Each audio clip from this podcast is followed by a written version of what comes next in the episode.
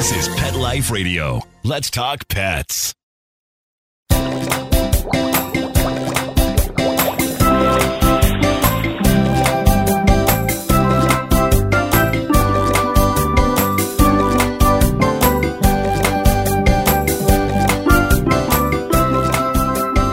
Welcome to Aquarium Mania.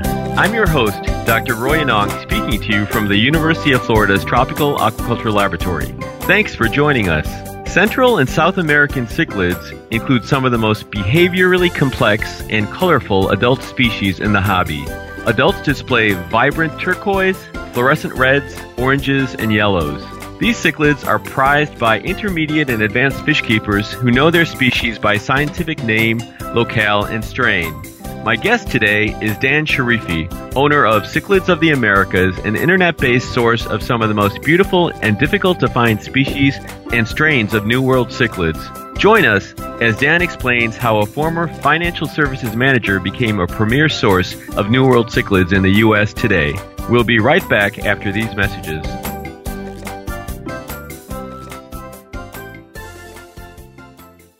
Molly, here's your dinner. Zeus, that's not your food. Don't let that happen to your precious cat. Elevate your cat's eating experience with the Cat Tree Tray. The Cat Tree Tray keeps your cat's food off the floor and conveniently located on the cat tree. It's the perfect way to eat. It's a beautiful wrought iron tray that easily attaches to your cat tree and keeps dogs and other critters out of your cat's dish. A must for multi pet households. There's a 6 inch tray for large bowls and a 4 inch tray for smaller bowls. Purchase your cat tree tray today. Go right now to cattreetray.com. That's cattreetray.com. C A T T R E E T R A Y.com.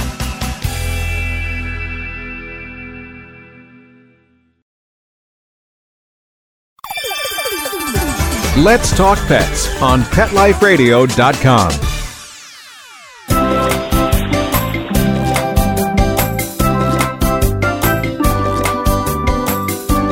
Welcome back to Aquarium Mania on Pet Life Radio.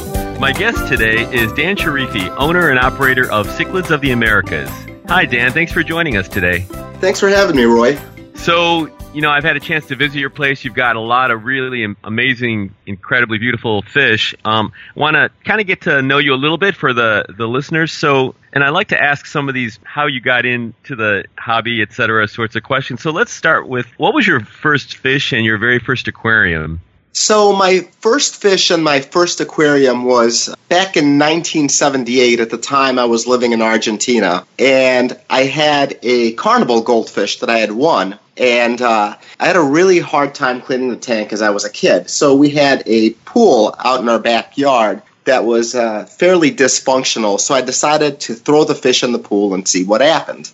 And uh, at the time, the fish was probably around an inch and a half or two inches. And lo and behold, uh, about a year later, in a dirty pool, I spotted about a eight or a ten inch fish, and I think I was hooked right then and there. So this sounds like that fish out of water book. You weren't like the inspiration for that, were you? No, I think it was just a it was just a matter of uh, I didn't really know how to clean the fish tank. I didn't pay much attention to it, and the weather was fairly temperate in Argentina. So I figured if it could live uh, in a little fish bowl, it would probably do a lot better in a pool. So it went from literally a one and a half to two inch fish to about eight or ten inches in a matter of about six or seven months. It was eating all the algae in there, and uh, I couldn't believe that the fish had survived, and it was that big and that orange. Uh, in that environment. So I think right then and there was when it piqued my interest, and uh, it hasn't left me since. And how old were you about? I was about nine years old. Okay. So then, how did you first get involved in the hobby? Well, I always kept fish, but I really didn't pay a lot of attention to them. I kind of experimented with different fish. Some of them were, I had guppies like everybody does, I had goldfish, and then I had bettas. But really, I would say when I first got seriously involved in the hobby was my sophomore year in college. I had an old style waterbed, and I know I'm dating myself. The old style waterbeds didn't really have headboards, so I decided to buy a 55 gallon fish tank and use it as a headboard. And in there, I had a pair of convicts and a pair of tiger oscars. It was a great sight because uh, every morning when you'd get up, you'd see the fish begging for food, and uh, you can see their interactions with one another as well as them growing. So at that point, I would say probably from that point on, I always had a fish tank somewhere or another in the house or multiple fish tanks in the house. That's a pretty cool idea, little headboard there. So, what was your day job then before you became a fish farmer? So I spent about 18 or 19 years in the corporate world uh, in financial services. It involved a tremendous amount of travel. What happened was there was a lot of international travel.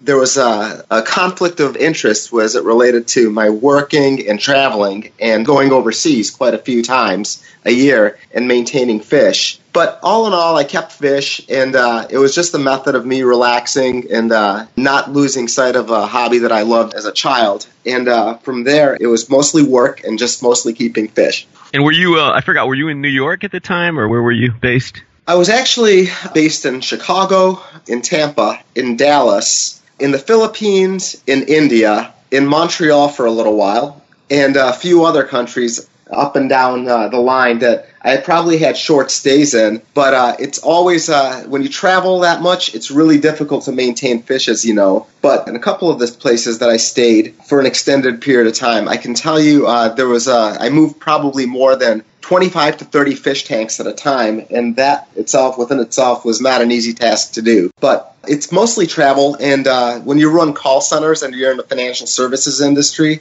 you're always traveling, and it's really not conducive to maintaining uh, multiple aquariums. But between the time that I had at home and uh, the time that uh, my wife spent taking care of the fish and a few others along the way that helped out, managed to come along all that time. That's definitely dedication. So, why and when did you decide to get into the fish business?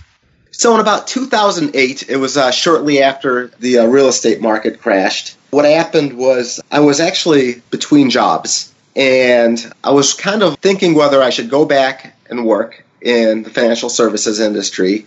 And uh, I was actually interviewing, and I had opportunities to go overseas. And my wife actually made a recommendation to, well, your fish are breeding. Why don't you try selling some of the fish?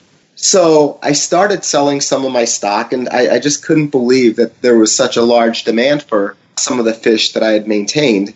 And from there, we never really looked back. We just started raising more and more different kinds of species. And it was a situation where I really couldn't breed enough of the fish that I had and uh, it became it was the first time I would say that in my mind it was a viable business to sell fish and uh, do something that I really enjoyed and that I was passionate about. Well, that's a great story. So obviously there's so many different fish in the hobby. Why cichlids and why specifically New World cichlids?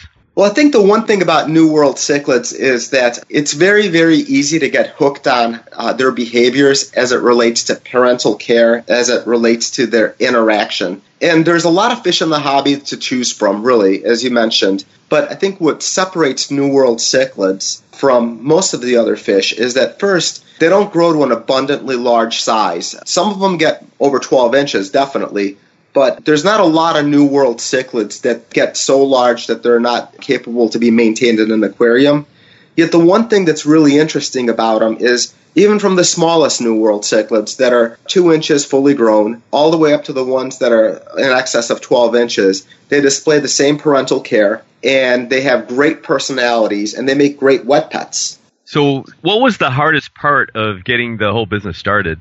So what we do is uh, is a little bit different than what a lot of the traditional fish farmers do. So I would say that the hardest thing was that I didn't want to really concentrate on one or two or three different kinds of New World cichlids. I wanted to offer a variety of New World cichlids, and right now we maintain close to about 80 or 90 different species. And I would say that the hardest part was first collecting species that were not any longer available in the hobby. And then along those lines, it's a never ending battle. Even today, being in the business in excess of eight years, I'm still looking for species that once were in the hobby that are no longer available in the hobby. And then the second one is really facilities. And it's a real change in mindset going from a hobbyist to setting up a facility where you can actually breed and raise fish And what we do is a little bit different than uh, what the traditional fish farmers do, not only in the number of species that they keep, but we have a very controlled environment where almost all of our breeding is done exclusively indoors so that there's no hybridization or cross contamination of species.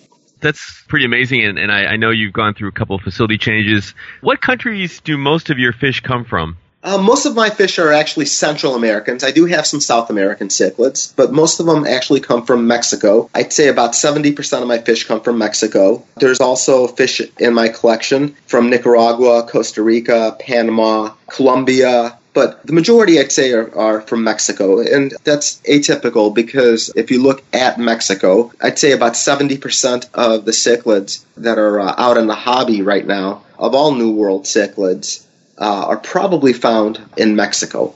And you obviously have had to go to Mexico and some of these other places. Do you have a, a favorite story or interesting anecdote about any of the collecting trips or meetings with new suppliers? Yeah, I think uh, I think anybody that actually is involved with New World cichlids at some point or another makes a couple of collecting trips. What I can tell you about them is that while they sound very glamorous, they're usually very tedious, and it's uh, it's the majority of the time is spent searching. But I can tell you that a few years back, we were in Belize and we were looking for a particular species in Belize, and it's called a synspilum.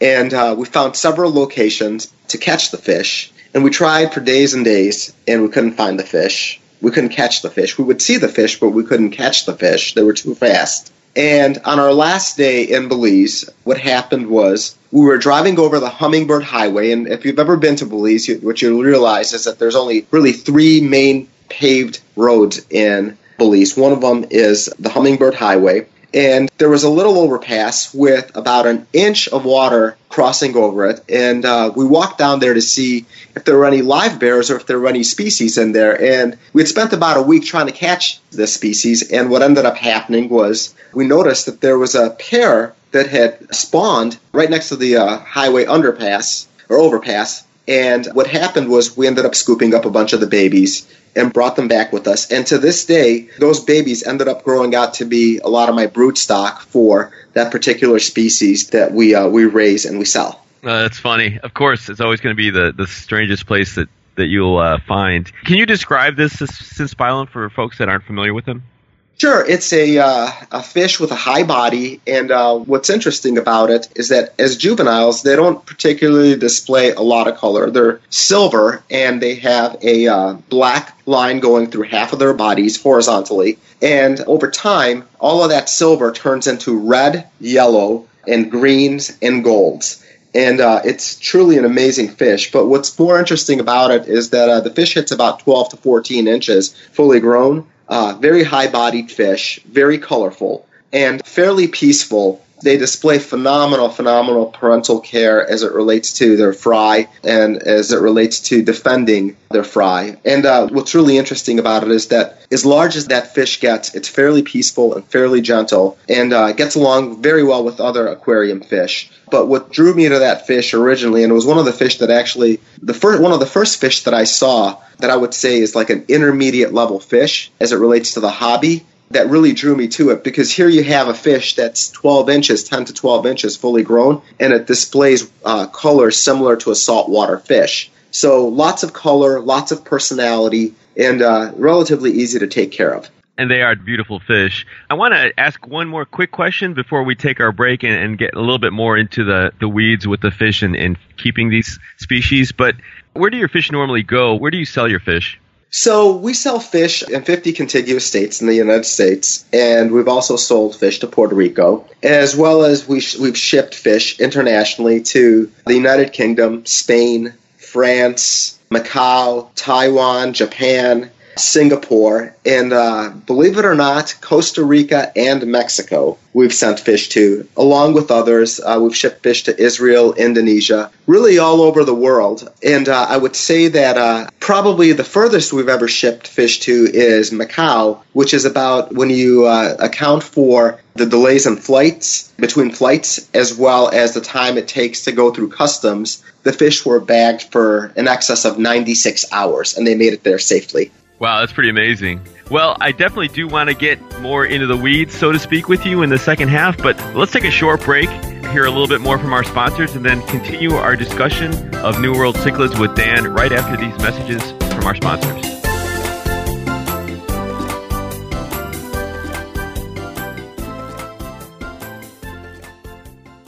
Does your dog itch, scratch, stink, or shed like crazy? Come to Dinovite for help. Order a 90 day supply of Dinovite. Dinovite for life. Pick up two tubes of Dogosuds. Get the third tube free. Peppermint, tea tree, lavender, Dogosud shampoo. Made with all natural coconut, jojoba, aloe, great for healthy skin and soft, shiny coats. But no itchy, harsh chemicals. Lather up, rinse away. Try Dogosuds. Buy two, get one free. At dinovite.com. D I N O V I T E.com.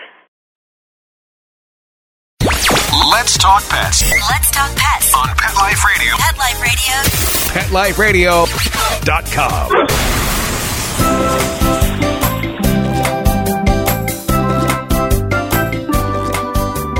We're back and continuing our conversation with my guest, Dan Sharifi, owner of Cichlids of the Americas. So, Dan, we got to know a little bit about how you got into the hobby and some of your collecting exploits. Let's talk a little bit more about the fish now. What are, let's say, your three favorite New World cichlid species? I know it's probably it's probably gonna be tough, but if I had to pin you down, what would you say your three favorites are? So I would say that I have an affinity towards more of the riverine species, fish that live in uh, fast flowing waters. And uh, the three species that actually interest me the most, one of them is a fish called a Theraps irregularis. And uh, I'll describe the fish for you. It's a it's fairly shy fish when it's a juvenile, but the fish hits about 12 or 13 inches, and it's a very elongated body. And while the length is 12 or 13 inches, it seldom gets higher than three and a half or four inches in height. And again, similarly to a lot of the uh, Central American cichlids, it's a uh, gray fish when it's a juvenile. But when it hits about four inches, you'll start seeing colors appearing on it. And the colors that appear on it are yellow, orange, green, blue, purple, red, black. And it's just a variety of, of colors and it's literally like looking at a fish that's painted like a rainbow. They're fairly secretive when they're young, but what really interests me is that uh, it, about this fish is its uh, its parental behavior, and uh, just when it's uh, in breeding colors, it is just a sight to look at as far as how many colors the fish displays. The other fishes uh, that actually interest me are two uh, fish that are also riverine species. One of them is from Panama, and the other one is from Costa Rica. One of them is a, a Tomocichla tuba, and the other one is a Tomocichla asfraci. And the tuba and the asfraci are both closely related. One of them is found, Costa Rica has the tuba, and Panama has the asfraci. And again, these are two riverine species. Very fast moving fish, elongated bodies. The tuba is a green, black, red, and white. And it's got a uh, it's got a black mask over its head. And the asfraci, I would say, is uh, arguably one of the prettiest Central American cichlids. And it was actually discovered, asfraci is actually an acronym for Association France Cichlid. So they took the first two letters or three letters of each word and they created the species asfraci, or named the species asfraci. This fish is got a gray undertone, but the body, the colors on the gray undertone are bright, bright orange and bright, bright black. So what happens is uh, you have a gray and orange fish with black peppering all through it, and uh, very rare fish, very easy to keep, and again displays phenomenal parental care, and uh, quite a sight to look at in an aquarium. Those are definitely beautiful fish, and I think I guess compared to the Africans, these guys have kind of a mixing of colors and sort of a you know much more fluorescence than maybe some of the common African cichlids people are used to. Would you kind of agree with that? I would agree with that. I think one of the things with the Central Americans is while you have different kinds of cichlids, some of the old world cichlids, their behavior is a lot more secretive. And one of the things that, that really is uh, interesting with Central American cichlids is that they're not shy about their behavior, whether it's breeding or whether it's asking or begging for food or whether it's displaying themselves in order to protect their territory. And where you have uh, smaller fish, I think they tend to be a little bit more secretive But as it relates to some of the, or most of the Central American cichlids, they're certainly not shy about displaying their behavior. They're certainly not shy about showing you what they want, whether it's food or whether it's for you to back off their territory. And I think that holds true from the very smallest species all the way to the very, very large ones that, that are available in the hobby. So, what are some of the different breeding strategies that New World cichlids use, or are they all fairly similar? This is a question that I get from a lot of people. How do we breed this fish or how do we breed this species? And ultimately, it's an answer that I always give them, and it's probably not the answer that they're looking for, but it's uh, if you uh, listen to it carefully, it's probably the most clear and concise answer. And what it is is at any given point in time, we probably have no less than 30 or 40 pairs of fish breeding in our facility. And as odd as it sounds, I don't ever set out to breed fish. What we always try to set out to do is to create an ideal environment for the fish so that it does what naturally comes to it. So, one of the big mistakes that a lot of people make is they buy one female and one male and they expect breeding to occur. And while that works sometimes, it really doesn't work the majority of the time. So, whenever we breed, what we do is we give ample space. We make sure that their dietary requirements are met. Uh, we give them clean, clean water. And what we do is we try to establish the best environment for the fish to thrive in. And when you do that, the end result is breeding. But what's most important is making sure that you give an environment to the fish that's comfortable. So I would say that a lot of the breeding strategies that we use is just really in maintaining, making sure that our water quality is adequate, making sure that we're feeding them a balanced diet, and making sure that there's ample number of fish in both sexes so that what comes naturally to them occurs. So, when you mention ample number of fish of both sexes, are you saying like do they breed as pairs, or how do they kind of do it on the kind of fish level? Most of the fish that we have, uh, what we'll do is we'll start out in colonies as juveniles from anywhere from 12 to 15. And what happens is as they grow a little bit larger and they're in excess of three to four inches, what we'll do is we'll typically pair out some of the males if there's an excess number of males. And we'll typically run at a, at a two to one ratio on females to males and we make sure that there's plenty of territory for the males to defend a specific territory and to court a female. And uh, from there, it's really just letting nature take its course. But as you can imagine, the more choice that the males have as well as the females have in picking a suitable partner, the higher likelihood you have of getting a successful spawn. Gotcha. So it's actually like people don't really want arranged marriages, kind of that deal, right? It's exactly like that. All right. So, which of the fish would you say that you have are your best sellers? So, that's a real interesting question, Roy. And uh, I would tell you, as peculiar as it may sound, the fish that sell in uh, in particular areas, in, in some areas, certain fish sell, and in other areas, certain fish don't sell at all. So let me give you a perfect example. Like in the United States, there seems to be a large desire for what I would call uh, wet pets. Most of the customer base in the United States wants a fish that is going to grow rather large, that is going to be interactive, and a lot of the times, while people buy fish from me, they may buy six or eight of one species. And what will happen is they're really looking for the most interactive fish in the aquarium. And those fish typically happen to be anything in the uh, Amphilophus complex, which is common red devils, Midas cichlids, dovi, Parachromis dovi, a uh, Colombian fish called a Caquetaia umbriferum, which is a big blue fish. And most of these fish that sell in the United States are fish that typically get larger than 12 inches. They're very colorful, but what draws most of the uh, U.S. customer base towards it is the fact that they're very, very interactive. They act like a wet pet, and it's almost like having a cat or a dog in an aquarium. The fish will come up and defend its territory, the fish will beg for food, and they're typically very colorful but very, very large. When you go to countries like uh, the EU and in Europe, it's a little bit different because, and I would imagine it's because uh, they're in Europe, you have smaller homes and you have a lot, a lot, of people living in smaller spaces as opposed to the United States. What you'll see is you'll see smaller tanks, and they tend to buy smaller fish, smaller fish that end, end up being uh, similar to not larger than five or six inches. And some of those fish are riverine species like Theraps lentiginosum, Theraps coeruleus.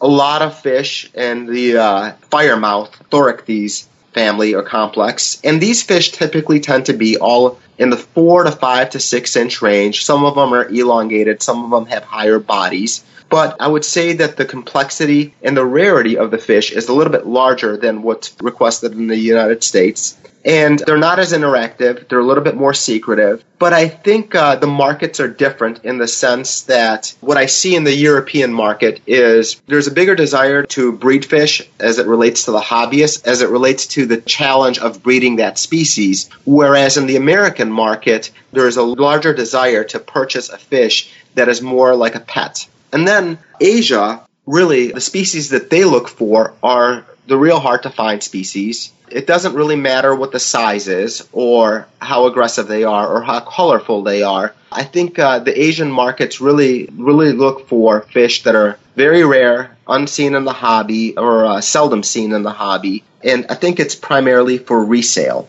So I think uh, each market is a little bit different. So we try to accommodate all of them in all of the species in all three markets.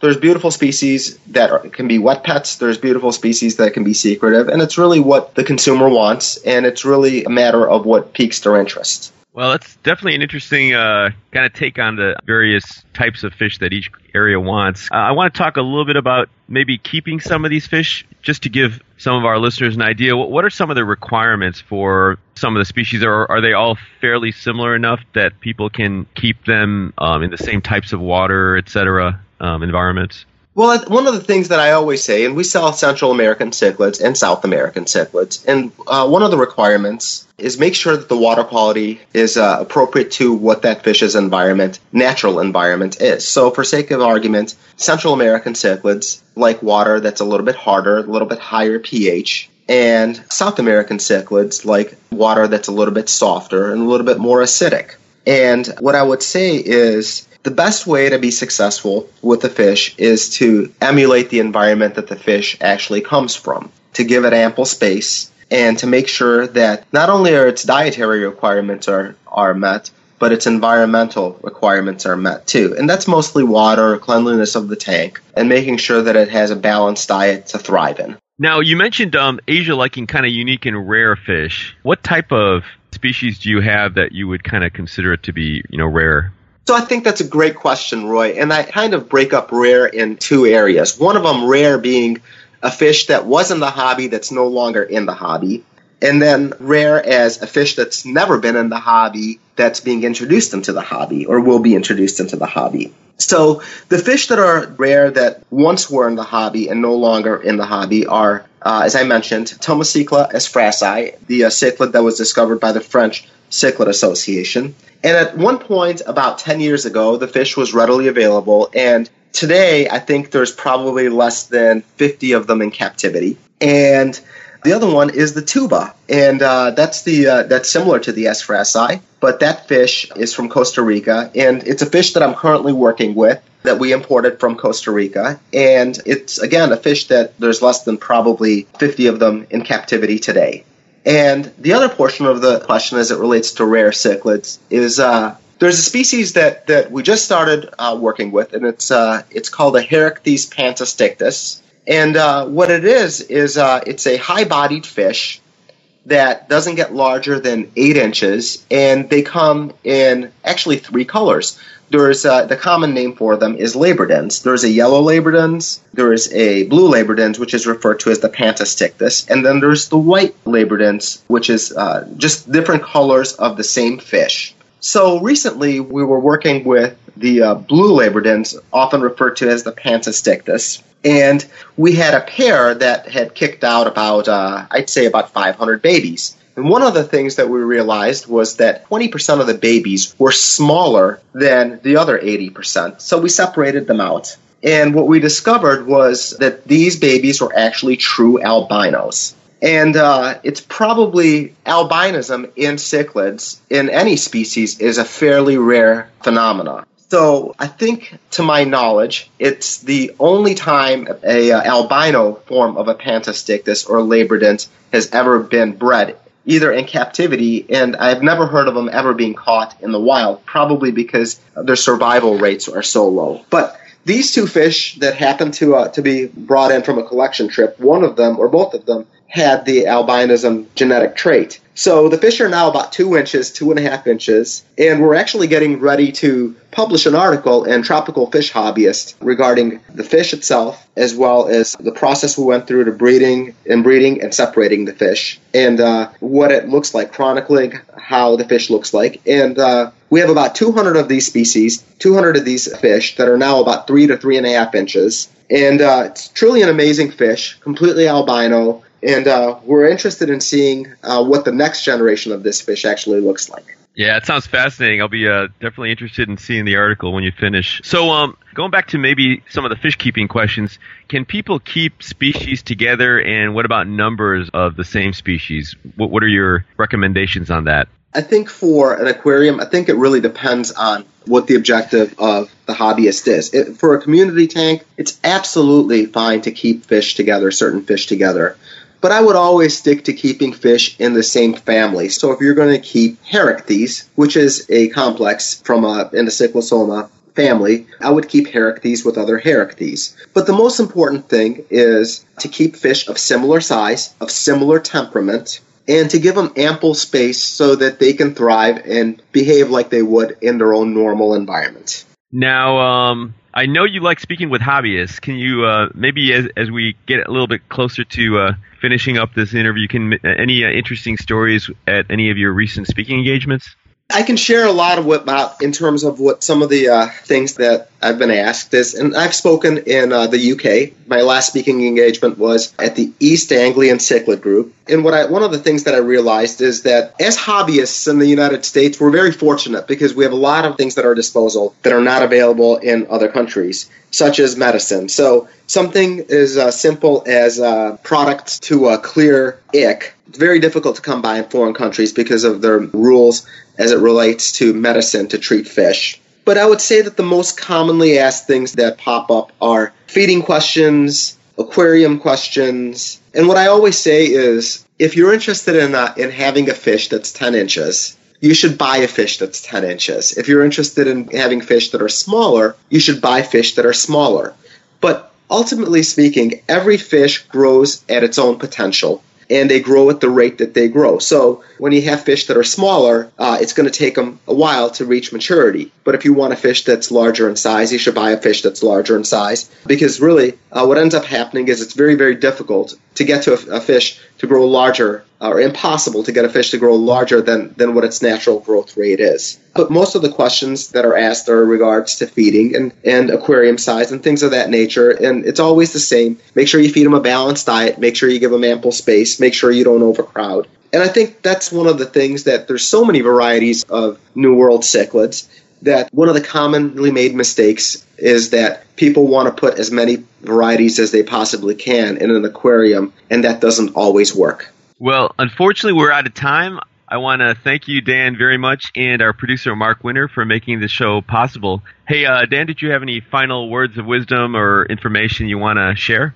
Well, thank you very much for your time, Roy and Mark, for having me. I look forward to this uh, opportunity to share my uh, thoughts and, as it relates to the hobby. And my website is cichlidsoftheamericas.com. And you want to look at some interesting fish or just some interesting fish pictures, please feel free to visit my website. And uh, again, thanks a lot for your time. And uh, I look forward to speaking to you again in the future. Thanks very much, Dan, again for joining us. So please be sure to check out Dan's Aquarium Mania webpage. And the links also for his Cichlids of the Americas webpage will be on his Aquarium Mania bio page. I encourage all of you to visit my Aquarium Mania blog on Pet Life Radio, and hopefully we can maybe try to get some pictures from Dan to include there. Also, if you have any questions, comments, or ideas for a show, email me at drroy at petliferadio.com. That's D R R O Y at petliferadio.com. Until next time, please visit your local aquarium stores and keep your tanks clean and your fish healthy, and definitely consider setting up a tank of New World cichlids with some of Dan Sharifi's fish. Let's Talk Pets every week on demand, only on PetLifeRadio.com.